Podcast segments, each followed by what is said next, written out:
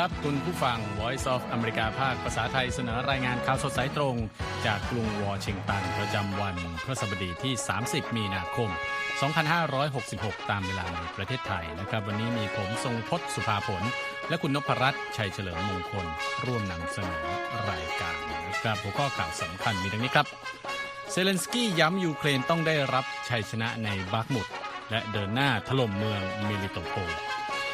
ชาติตะวันตกกังวลประชาธิปไตยเมียนมาถอยหลังกรณียุบพรรคของอองซานซูจี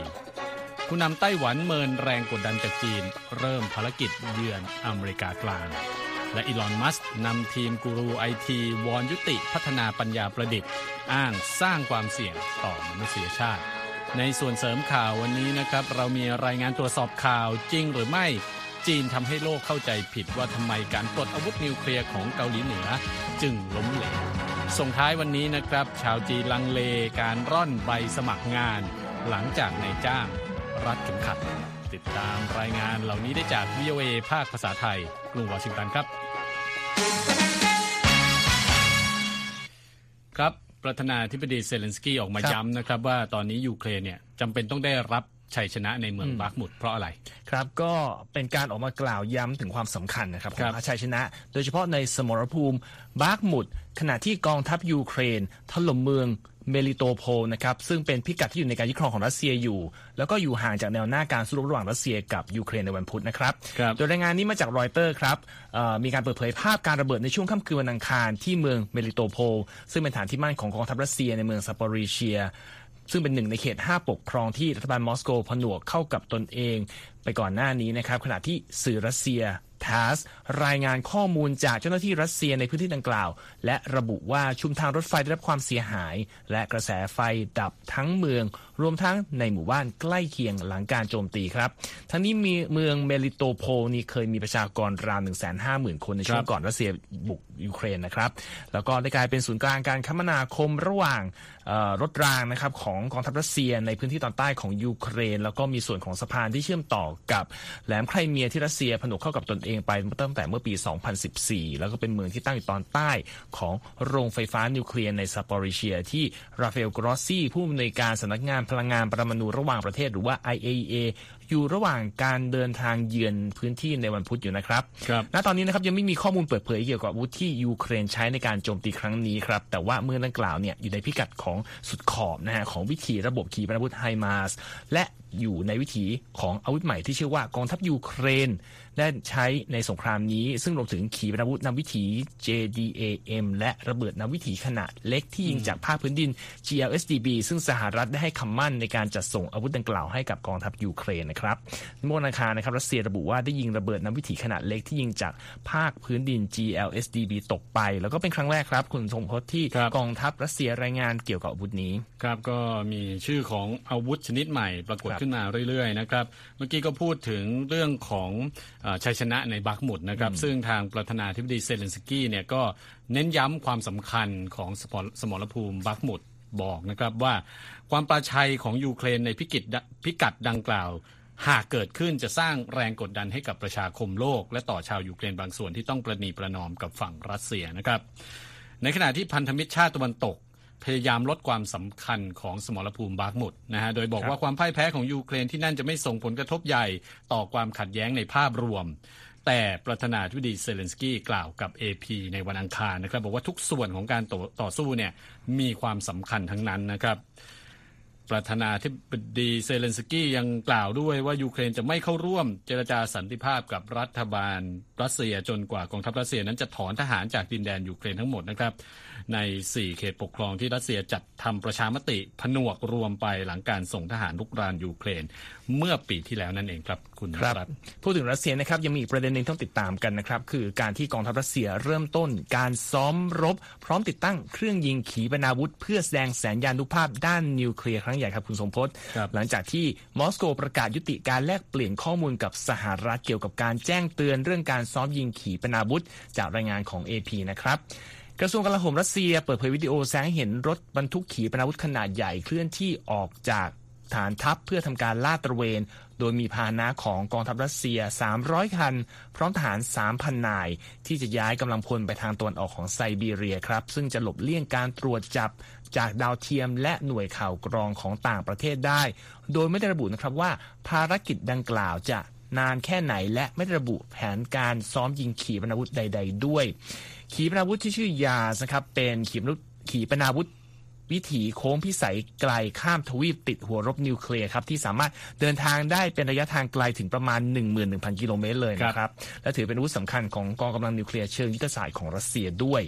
ท่าทีล่าสุดของรัสเซียนี้มีขึ้นหลังสื่อของทางการรัสเซียอ้างถ้อยแถลง ของรัฐมนตรีช่วยว่าการกระทรวงการต่างประเทศรัสเซียเซอร์เกย์รีอับคอฟครับที่ว่ารัฐบาลมอสโกหยุดแลกเปลี่ยนข้อมูลทั้งหมดกับรัฐบาลวอชิงตัน หลังระงับการเข้าร่วมข้อตกลงนิวเคลียร์ New STARTซึ่งเป็นส่วนที่สัญญาฉบับสุดท้ายระหว่างสหรัฐกับรัสเซีย ที่มีเป้าหมายควบคุมอาวุธนิวเคลียร์ของสองประเทศไปก่อนหน้านี้นะครับอย่างไรก็ตามครับรัฐบาลมอสโกย้ำว่ารัสเซียไม่ได้ถอนตัวออกจากข้อตกลงนิวเคลียร์และยังคงปฏิบัติตามเงื่อนไขในข้อตกลงดังกล่าวต่อไป ที่ผ่านมานะครับสหรัฐและรัสเซียมีการแลกเปลี่ยนข้อมูลระหว่างการเกี่ยวกับสถานะของกองกำลังนิวเคลียร์ของสองมหาอำนาจนี้ และยังมีการแจ้งเตือนล่วงหน้าเกี่ยวกับการทดสอบอาวุธ และขีปนาวุธต่าง ๆ ด้วย ซึ่งการแจ้งเตือนลักษณะนี้เป็นองค์ประกอบสำคัญของเสถียรภาพเชิงยุทธศาสตร์มาตลอดหลายทศวรรษของทั้งสองประเทศนะครับ และเปิดทางให้ทั้งสหรัฐและรัสเซียตีความการเคลื่อนไหวของอีกฝ่ายที่ยังถูกต้อง และทำให้แน่ใจว่าจะไม่สร้างความเข้าใจผิดว่าการทดสอบนั้นเป็นการเปิดฉากโจมตีด้วยขีปนาวุธจากอีกฝ่ายได้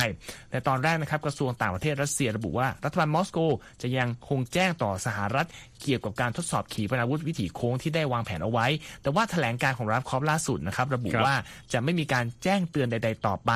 แล้วก็บอกว่าสะท้อนกลับการกลับลำเชิงนโยบายอย่างกระทันหันของรัสเซียโดยไม่มีการแจ้งทุกแจ้งทุกการแจ้งเตือนนะครับคำประกาศเเตือนล่วงหน้าทุกประเทศ กิจกรรมทั้งหมดที่เกิดขึ้นภายใต้สนธิสัญญาจะถูกระงับ และจะไม่ดำเนินการไม่ว่าสหรัฐจะมีท่าทีอย่างไรก็ตามครับ ครับจากรัสเซียนะฮะคุณนพรัตน์เราไปกันต่อแถวบ้านเราบ้างนะครับ ที่เมียนมานะฮะสหรัฐอังกฤษออสเตรเลียและก็ญี่ปุ่นนะครับเป็น 4 ประเทศที่ออกมาแสดงความกังวลเกี่ยวกับการยุบพักสันนิบาตแห่งชาติเพื่อประชาธิปไตย ซึ่งเป็นพักขององซานซูจีนะครับหรือ NLD นะฮะที่ได้ถูกยุบเมื่อวันอังคารมีการประกาศโดยรัฐบาลทหารเมียนมานะครับ นอกจากพัก NLD แล้วก็มีอีก 39พักที่ถูกยุบนะครับ โดยอ้างเหตุผลว่าพักการเมืองเหล่านั้นไม่สามารถลงทะเบียนได้ทัน ตามกำหนดเส้นตายสำหรับการเลือกตั้งที่กำหนดไว้ว่าอาจจะมีขึ้นในปีนี้นะครับ โดยรัฐมนตรีต่างประเทศญี่ปุ่นระบุในถแถลงการว่าเป็นกังวลอย่างยิ่งต่อการกีดกัน ไม่ให้พัก NLD เข้าร่วม ในกระบวนการทางการเมือง ซึ่งจะยิ่งทำให้เป็นเรื่องยากที่จะฟื้นฟูสถานการณ์ในเมียนมานะครับและว่าญี่ปุ่นขอเร่งเร้าอย่างแข็งขันให้เมียนมาปล่อยตัว สมาชิกพัก NLD รวมทั้งซูจี และแสดงให้เห็นถึงแนวทางจัดการความกังวลของพรรคการเมืองต่างๆ อย่างสันติวิธีนะครับ ทางด้านรองโฆษกกระทรวงการต่างประเทศ สหรัฐเฟดาน พาเทลกล่าวกับผู้สื่อข่าวว่าสหรัฐ ขอประนามการตัดสินใจของรัฐบาลทหารเมียนมาที่สั่งยุบพักการเมือง 40 พักและว่าการเลือกตั้งที่ไม่มีทุกฝ่ายในเมียนมาเข้าร่วมนั้นไม่สามารถเรียกได้ว่าเป็นการเลือกตั้งที่เสรีและยุติธรรมนะครับกระทรวงการต่างประเทศอังกฤษนะครับมีแถลงการประนามการยุบพัก NLD และพักการเมืองอื่นๆ ว่าเป็นการทำร้ายสิทธิและเสรีภาพของประชาชนเมียนมา และยังประนามการกระทำของรัฐบาลทหารเมียนมาที่มีแรงจูงใจทางการเมือง รวมทั้งการใช้วิธีที่โหดร้ายในการปราบปรามและข่มขวัญฝ่ายตรงข้าม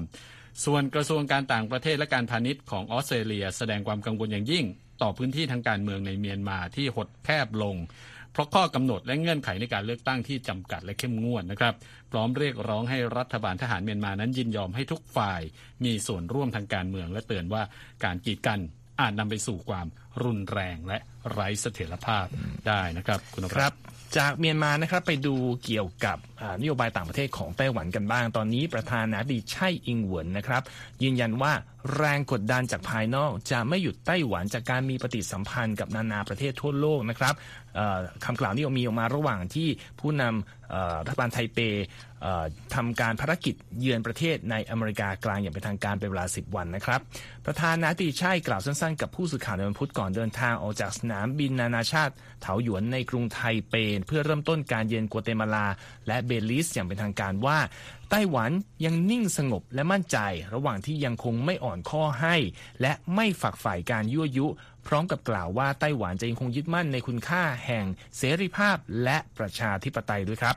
การเยือนประเทศในอเมริกากลางเป็นเวลาสิบวันของผู้นำไต้หวันนะครับจะมีการแวะที่มหานครนิวยอร์กของสหรัฐด้วยครับคุณทรงพจน์ก่อนจะเดินทางไปยังกัวเตมาลา จากนั้นก็บอกว่าจะมีการแวะที่นครลอสแองเจลิสของสหรัฐ ก่อนมุ่งหน้ากลับไต้หวัน ซึ่งสื่อหลายสำนักคาดว่าประธานาธิบดีไช่จะพบกับประธานสภาผู้แทนราษฎรสหรัฐสสเควินแมคคาร์ธีที่นครลอสแองเจลิสด้วยเช่นกันนะครับ ครับทางด้านจีนนะฮะก็ออกมาคัดค้านการแวะเยือนสหรัฐของประธานาธิบดีไช่ โดยจูเฟิ่งเหลียนโฆษกสำนักงานกิจการไต้หวันของจีน ระบุเมื่อวันพุธนะครับว่ารัฐบาลปักกิ่งจะถือว่าการหารือใด ๆ ระหว่างประธานาธิบดีใช่ และประธานสภาผู้แทนราษฎรสหรัฐ เป็นการยั่วยุที่ละเมิดหลักการจีนเดียวอย่างร้ายแรง และบ่อนทำลายสันติภาพและเสถียรภาพในช่องแคบไต้หวันนะครับ ซูกล่าวด้วยว่าจีนจะใช้มาตรการตอบโต้ หากการหารือดังกล่าวเกิดขึ้น แต่ก็ไม่ได้ลงรายละเอียดนะครับว่าจะใช้มาตรการใด จีนตอบโต้การเยือนไต้หวันของอดีตประธานสภาผู้แทนราษฎรสหรัฐ สสแนนซี่เพโลซีมาแล้วเมื่อเดือนสิงหาคมปีที่แล้วนะครับโดยการจัดการซ้อมรบครั้งใหญ่บริเวณช่องแคบไต้หวันหลายวัน รวมทั้งยิงขีปนาวุธวิถีโค้งบริเวณน่านน้ำใกล้ไต้หวันด้วย เจ้าหน้าที่จากคณะทำงานของประธานาธิบดีโจไบเดนก็ได้ออกมากล่าวปกป้องการตัดสินใจที่ให้ประธานาธิบดีใช่ แวะที่นิวยอร์กและลอสแอนเจลิสนะครับโดยบอกว่าที่ผ่านมาประธานาธิบดีไต้หวัน ได้แวะพักที่สหรัฐระหว่างการเยือนประเทศอื่น ๆ มาตลอด รวมทั้งประธานาธิบดีไช่ ซึ่งก็เคยแวะพักที่สหรัฐมาแล้ว 6 ครั้งนะครับรวมทั้งในปี 2016 และ 2019 และว่าจีนไม่ควรใช้การแวะสหรัฐเป็นเหตุผลในการกระทำอันก้าวร้าว ต่อไต้หวันนะครับสำหรับภารกิจด้านการทูตของประธานาธิบดีไช่นั้นมีขึ้นหลังจากที่ฮอนดูรัสเพิ่งประกาศยุติความสัมพันธ์ทางการทูตกับไต้หวันและหันมารับรองสถานะของจีนแผ่นดินใหญ่แทนนะครับทำให้ตอนนี้เหลือประเทศเพียง 13 ประเทศในโลกเท่านั้นนะครับที่ยังคงรักษาความสัมพันธ์ทางการทูตอย่างเป็นทางการกับไต้หวันนะครับคุณนพรัตน์ ไปกันต่อนะฮะ ยังเป็นเรื่องเกี่ยวกับเอเชียนะครับ สถานการณ์ในคาบสมุทรเกาหลีก็ต้องบอกว่าตึงเครียดนะครับ จากการที่กรุงเปียงยางเนี่ย ยิงทดสอบขีปนาวุธหลายต่อหลายครั้งครับ แล้วก็เดินหน้าพัฒนานิวเคลียร์ด้วย หลังการเจรจาระหว่างสหรัฐและเกาหลีเหนือ ในประเด็นการปลดอาวุธนิวเคลียร์ไม่มีความคืบหน้ามานานหลายปี ซึ่งเรื่องนี้รัฐบาลจีนก็ออกมาให้ความเห็นว่าเป็นความผิดของสหรัฐนะฮะ ฝ่ายโพลิกราฟของ VOA ก็ออกไปตรวจสอบเรื่องนี้นะครับ แล้วก็มีข้อมูลมาให้ฟังกัน ใช่ครับ อันนี้ก็ต้องเท้าความกลับไปเมื่อเดือนต้นเดือนที่ผ่านมาครับเดือนมีนาคมนี่เองว่ามีอยู่ช่วงที่เกาหลีเหนือเนี่ยยิงทดสอบขีปนาวุธวิถีโค้ง 3 ลูกหลังจากที่สหรัฐและเกาหลีใต้เริ่มการซ้อมรบกันอยู่ หลังจากเกิดเหตุการณ์นี้ปุ๊บ ทางโฆษกกระทรวงการต่างประเทศจีนหวังหวนปีนออกมาให้ความเห็นที่ 15 นะครับบอกว่า สิ่งที่เกิดขึ้นเนี่ยแสดงให้เห็นว่าการปลดอาวุธของเกาหลีเหนือเนี่ยมันล้มเหลวจริง ๆ และบอกเลยว่าสหรัฐคือผู้ที่เป็นต้นเหตุของการความล้มเหลวครั้งนี้แล้วก็มีคนพูดมานะครับว่าเหตุผลหลักก็คือฝ่ายที่เกี่ยวข้องปฏิเสธที่จะตอบรับมาตรการปลดอาวุธนิวเคลียร์ที่เกาหลีเหนือดำเนินการและยังเดินหน้ายกระดับ แรงกดดันและกีดขวางเกาหลีเหนือต่อไปโพลิกราฟตรวจสอบแล้วก็สรุปว่าคำพูดเช่นนี้เป็นการทำให้สังคมเข้าใจผิดนะครับ เพราะว่าในความจริงเนี่ยสหรัฐและประชาคมโลก พยายามเจรจากับกรุงเปียงยางมาหลายทศวรรษเพื่อให้บรรลุเป้าหมายปลดอาวุธนิวเคลียร์แล้วก็พยายามนำดำเนินการทางการทูตหลาย ๆ ทางนะครับ แต่ว่าสิ่งที่เกิดขึ้นกลายเป็นวิกฤตทับซ้อนกันหลายอย่าง รวมทั้งภาวะใช้งานงาน แล้วก็อาจจะมีความคืบหน้าบ้างแต่ก็เป็นระยะสั้น ๆ นะครับ ครับ สิ่งที่โฆษกของกระทรวงการต่างประเทศจีนอ้างบอกว่าเกาหลีเหนือพยายามที่จะปลดอาวุธนิวเคลียร์ของตนเนี่ยที่ผ่านมาเนี่ยจริงหรือไม่อย่างไรคือทางโพลีกราฟตรวจสอบนะครับแล้วก็วิเคราะห์ว่าคำพูดนี้เนี่ยทางโฆษกหวังเนี่ยน่าจะหมายถึงกรณีที่มีการทำข้อตกลงชื่อ agreed framework ระหว่างเกาหลีเหนือกับสหรัฐร่วมกันทำไว้ว่าในช่วงนั้นเนี่ยถ้ามีข้อตกลงนี้ เกาหลีเหนือจะระงงับการพัฒนาอาวุธพลูโตเนียม ไว้ชั่วคราวเพื่อแลกเปลี่ยนความช่วยเหลือจากสหรัฐครับ แต่ว่าเกาหลีเหนือในสุดก็ละเมิดเงื่อนไขทำไว้ และข้อตกลงดังกล่าวก็ล้มพับลงในเดือนมกราคมปี 2003 หลังกรุงเปียงยางประกาศถอนตัวออกจากสนธิสัญญา ไม่แพร่ขยายนิวเคลียร์แล้วหันกลับมาเริ่มพัฒนาอาวุธนิวเคลียร์อีกครั้งครับก็แสดงว่ามีการทำข้อตกลง แต่ว่าเกาหลีเหนือเนี่ยละเมิดไปนะฮะคราวนี้พูดถึงความพยายามปลดอาวุธนิวเคลียร์ของเกาหลีเหนือ มีความเป็นมาอย่างไร มีความพยายามกันมากน้อยแค่ไหน จะพยายามเล่าให้สั้นๆนะครับมันยาวครับย้อนหลังไปตั้งแต่คริสตวรรษถึง 980 เนี่ยเกาหลีเหนือเนี่ยเริ่มสร้างโครงสร้างพื้นฐาน รองรับอาวุธนิวเคลียร์ในเมืองที่ชื่อเมืองยองบยอนแล้วก็ บอกว่าจะไม่เข้าร่วมสนธิสัญญาไม่แพร่ขยายนิวเคลียร์ในปี 1985 เอ่อเออเข้าร่วมนะไม่เข้าร่วมหนึ่งเก้าแปดท่านในช่วงคริสตศตวรรษนั้น ต่อมาหนึ่งเก้าเก้าสามเนี่ยนะครับเอ่อมีการพบว่าเกาหลีเหนือเนี่ยทำผิดสนธิสัญญาไว้ แล้วก็ปฏิเสธคำร้องขอของ IAEA ที่เราเพิ่งพูดชื่อไป ว่าขอมาตรวจสอบสารภาพในประเทศ จากนั้นเนี่ยกรุงวอชิงตันกรุงเปียงยางก็ในสมัยของรัฐบาลอดีตประธานาธิบดีบิลคลินตันก็ได้พยายามสื่อสารก็สรุปว่าทำข้อตกลงชื่อ Agree Framework ในเดือนตุลาคมปี 1994 ครับ ภายใต้เงื่อนไขนี้เกาหลีเหนือจะระงับเครื่องปฏิกรณ์ปริมาณูผลิตปลูโตเนียม แล้วก็กิจกรรมอื่นที่เกี่ยวข้องในเมืองที่ว่าไป IEAE จะเป็นเข้าเป็นผู้เข้าไปตรวจสอบว่าจริงหรือไม่ แล้วก็ในการแลกเปลี่ยนนั้นสหรัฐญี่ปุ่นและเกาหลีใต้จะให้งบสนับสนุนและช่วยสร้างสิ่งที่เรียกว่าเครื่องปฏิกรณ์แบบน้ำเดือดต้านการแพร่ขยาย เพราะมันเป็นเครื่องปฏิกรณ์ที่มีใช้ ส่วนประกอบที่ไม่สามารถนำมาผลิตอาวุธนิวเคลียร์ได้นะครับสองเครื่องให้เกาหลีเหนือ ทีนี้หลังจากนั้นเนี่ยก็เกาหลีเหนือก็รื้อโครงการนิวเคลียร์ตัวเองทิ้งไป แล้วก็ปล่อยให้มีการก่อสร้างนี้ไป แต่กลายเป็นว่าอ๋อนอกจากนั้นครับสหรัฐเนี่ยก็จะนำส่งสิ่งที่เรียกว่าน้ำมันเชื้อเพลิงความหนาแน่นสูงให้เกาหลีเหนือ ปีละ 5 0 0แสนตันตลอดการก่อสร้างโรงงานเครื่องที่ว่านี้ แต่ว่าโครงการก่อสร้างมันล่าช้าไปนะครับส่วนการขนส่งน้ำมันที่ว่าก็ล่าช้าไปเหมือนกันทางการก็มีแรงต่อต้านจากสมาชิกสภาคองเกรสจากพรรคริพับลิกันที่มองว่าการทำเช่นนั้นน่ะเป็นการเอาใจเกาหลีเหนือที่ทำตัวแย่มาตลอด ก็หลังจากนั้นไม่พอเกาหลีเหนือก็ยังทำตัวที่ทำให้น่าสงสัย เพราะว่าตลอดช่วงคริสตศตวรรษ1990 ถึงปี 2000นำส่งขีปนาวุธวิถีโค้งไปยังอิหร่านซีเรียอียิปต์ลิเบีย ปากีสถานทำให้ความกังวลยิ่งยกระดับสูงขึ้นครับครับผมก็ต้องบอกว่าเป็นรายงานที่ข้อมูลแน่นนะฮะคุณนพรัตน์ก็นำมาเสนอให้เราได้รับฟังกันนะฮะใครที่ต้องการจะอ่าน รายงาน Polygraph เรื่องตรวจสอบข่าวเกี่ยวกับโครงการนิวเคลียร์ของเกาหลีเหนือเพิ่มเติมเข้าไปได้ที่เว็บไซต์ voathai.com นะครับรวมทั้งสื่อสังคมออนไลน์ต่างๆนะครับไม่ว่าจะเป็น Facebook YouTube Instagram แล้วก็ Twitter นะครับ นอกจากนี้ฟังเราได้ทาง Spotify ด้วยครับ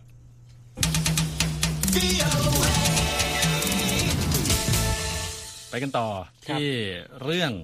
โป๊ฟฟรานซิสประชวนนะครับ คุณนพรัตน์ พระสันตะปาปาฟรานซิสทรงเสด็จเข้ารับการรักษาพระอาการติดเชื้อในพระปัปภาสะหรือปอดในวันพุธนะครับ หลังจากมีพระอาการหายใจติดขัดในช่วงไม่กี่วันที่ผ่านมา และจะทรงพักรักษาตัวในโรงพยาบาลนะครับ จากการเปิดเผยของสำนักวาติกันโฆษกของวาติกันแถลงการนะครับยืนยันว่าพระสันตะปาปาฟรานซิสนั้นไม่ได้ทรงติดเชื้อโควิด -19 แต่อย่างใด แต่ทรงมีปัญหาที่ระบบทางเดินหายใจ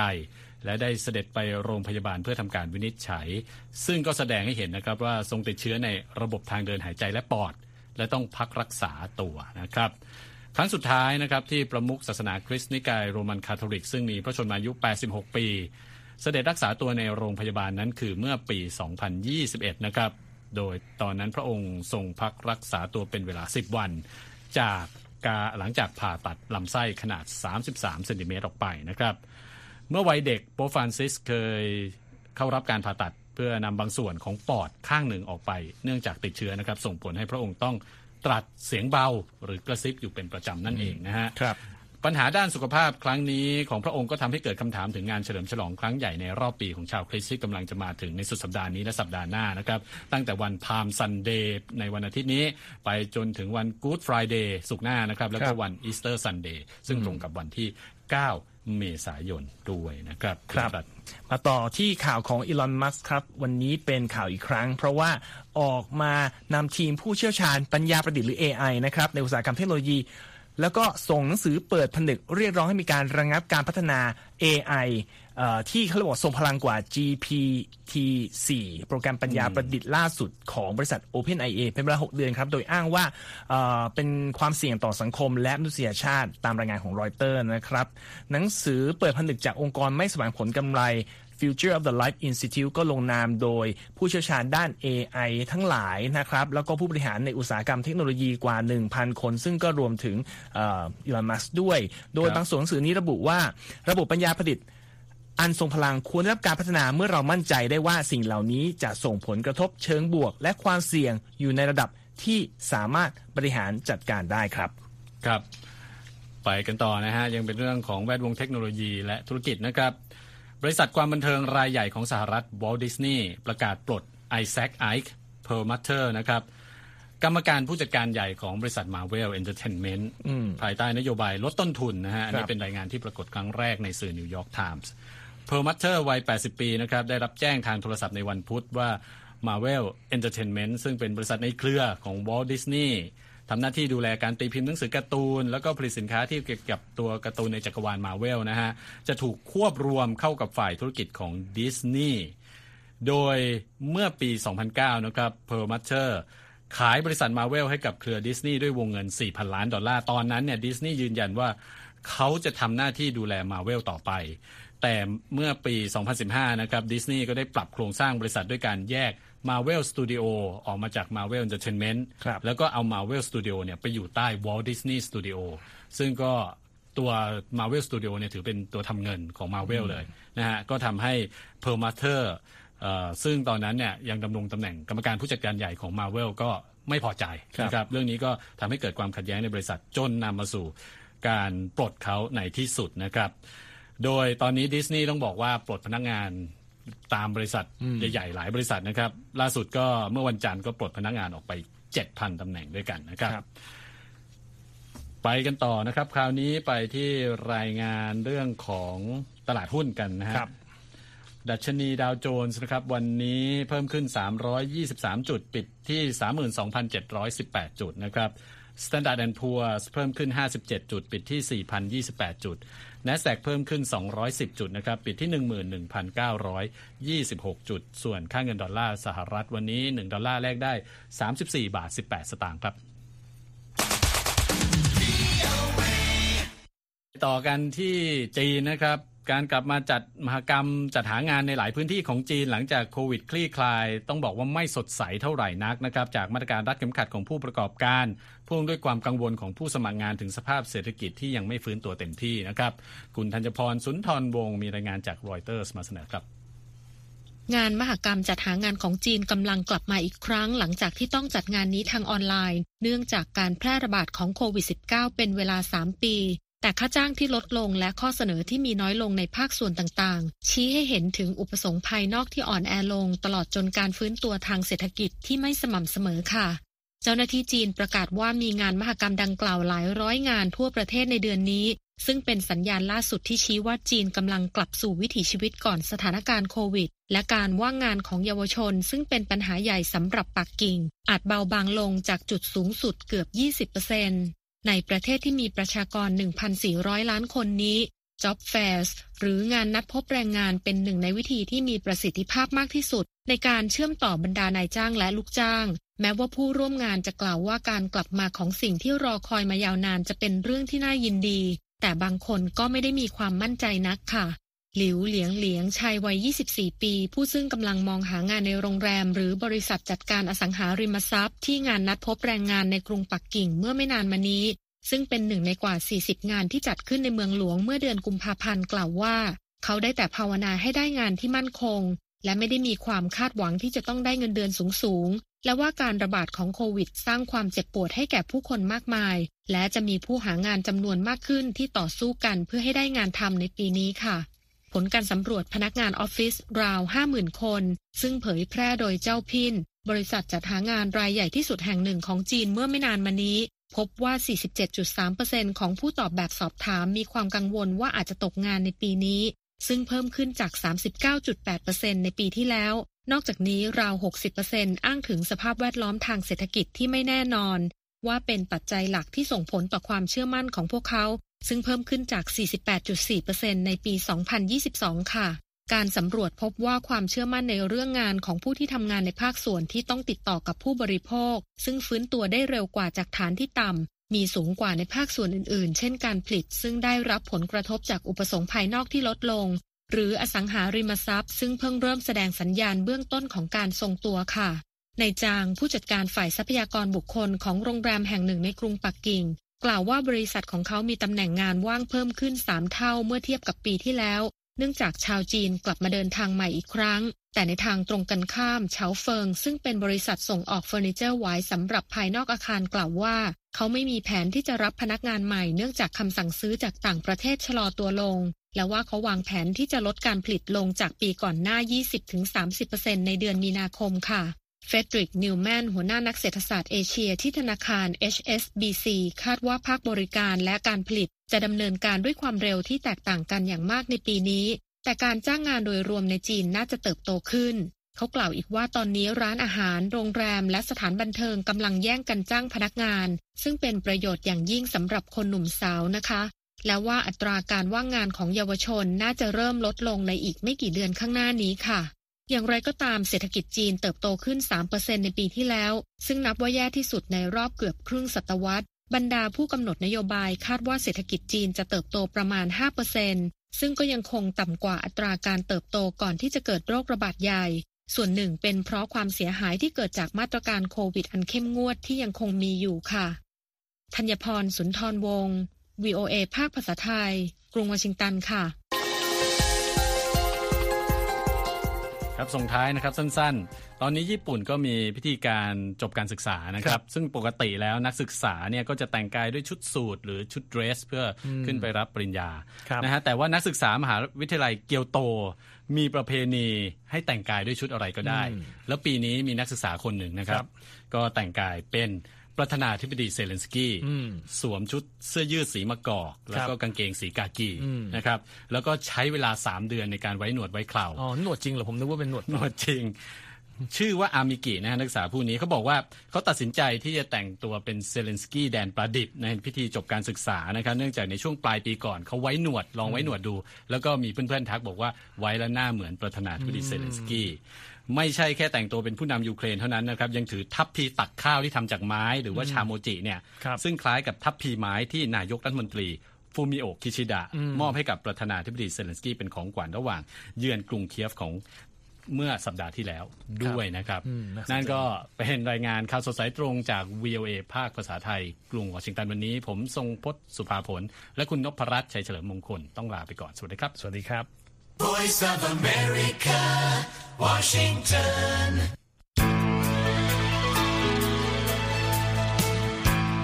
ครับและที่จบไปเป็นรายการจาก VOA ภาคภาษาไทย รายงานสดส่งตรงจากกรุงวอชิงตันประเทศสหรัฐ คุณผู้ฟังสามารถติดตามข่าวสารจากทั่วโลกได้ในทุกที่ทุกเวลา ที่เว็บไซต์ voa thai com รวมถึงทุกช่องทางในโซเชียลมีเดีย Facebook YouTube Twitter และ Instagram เริ่มต้นวันด้วยการอัปเดตข่าวสารจากทั่วโลก ผ่านรายการข่าวสดสายตรงจาก VOA ภาคภาษาไทย และสุดสัปดาห์กับ VOA ทั้งยังเรียนรู้เรื่องราวทางวัฒนธรรม และไลฟ์สไตล์ ผ่านรายการภาษาอังกฤษแบบอเมริกันของเรา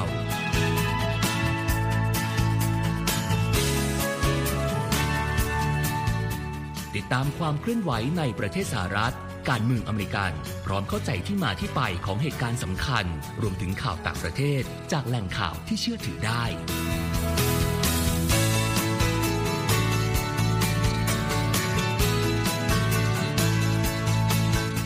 นอกจากนี้ VOA ยังมีบทสัมภาษณ์และคอนเทนต์แบบ Exclusive จากบุคคลที่น่าสนใจหลากหลายวงการ และยังมีเรื่องราวของคนไทยในประเทศสหรัฐอีกด้วย